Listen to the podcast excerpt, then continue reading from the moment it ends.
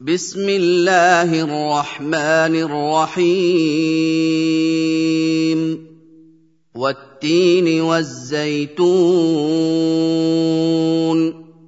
وطور سينين. وهذا البلد الأمين. لقد خلقنا الإنسان في احسن تقويم.